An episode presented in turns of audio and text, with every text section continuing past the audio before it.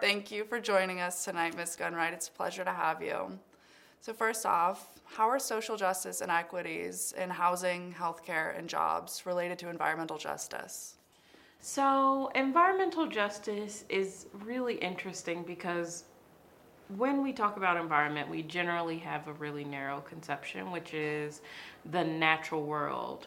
But environmental justice is really about the built environment writ large and the ways that it has been designed to funnel pollution uh, in particular, but more more than pollution, sort of really like the the bad things from our system into certain built environments, certain neighborhoods where certain people live and not others. Having energy efficient housing, right? Housing that is connected to solar panels and distributed energy, all of that is part of environmental justice because often those things are out of reach for people with lower incomes, especially if they're people of color, right? And also, the housing in those uh, neighborhoods is more likely to be older, right? To have lead or other environmental pollutants, right? To have in particular like lots of gas hookups gas stove etc environmental justice means more pollution in certain neighborhoods. Black and hispanic and indigenous folks are exposed to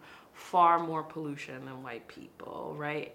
At all income levels actually. And so when you're talking about healthcare that means that they often are going to have higher rates of illnesses that are related to pollution, asthma, heart disease, cancer, right? If you're going to have people exposed to those sort of toxins and pollutants, not having access to healthcare is really, really dire, or having access to like poor healthcare where you have high deductibles, high costs, that means that people are facing either not having access or having access with huge costs and having mountains of medical debt just because of the places that they can afford to live and the places that they have been funneled because of histories of redlining, residential segregation, etc. If you actually change the built environments, if you have changes that make those places cleaner, healthier, then all the things that you listed housing,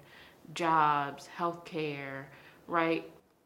it gets a little better. And, and in reverse, if you improve healthcare, jobs, and housing, those places can also become better. You were one of the architects of the Green New Deal. Can you briefly summarize its main points? It started out as a framework and then a congressional resolution that was proposing a 10 year economic mobilization that was really centered on the idea that you can reduce emissions while also creating millions of good, high quality jobs, often in places that don't have access to those, at the same time as you're increasing and advancing justice, particularly racial justice, but also gender justice, disability justice, right? That there is a way to structure this huge transition that we have to have away from fossil fuels and towards cleaner forms of energy that there are ways to do that that actually empower folks that were disempowered and sort of give a lot of zhuzh to the economy.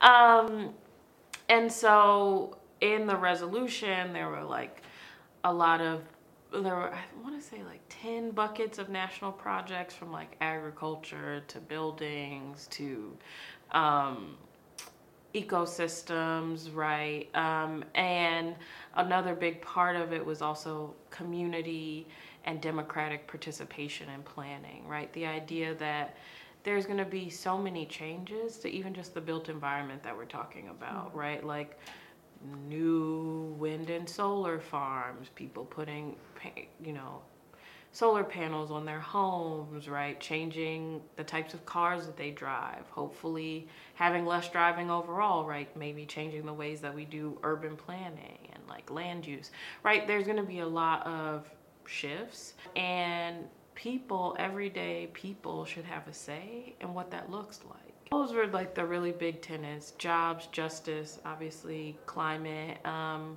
but with a real focus on democratic participation, planning, and really how do we do all of this while moving us towards like a more just and equitable society, economy, and future. Well, thank you again. It's been lovely speaking to you. Oh, it's been wonderful speaking to you. Thank you.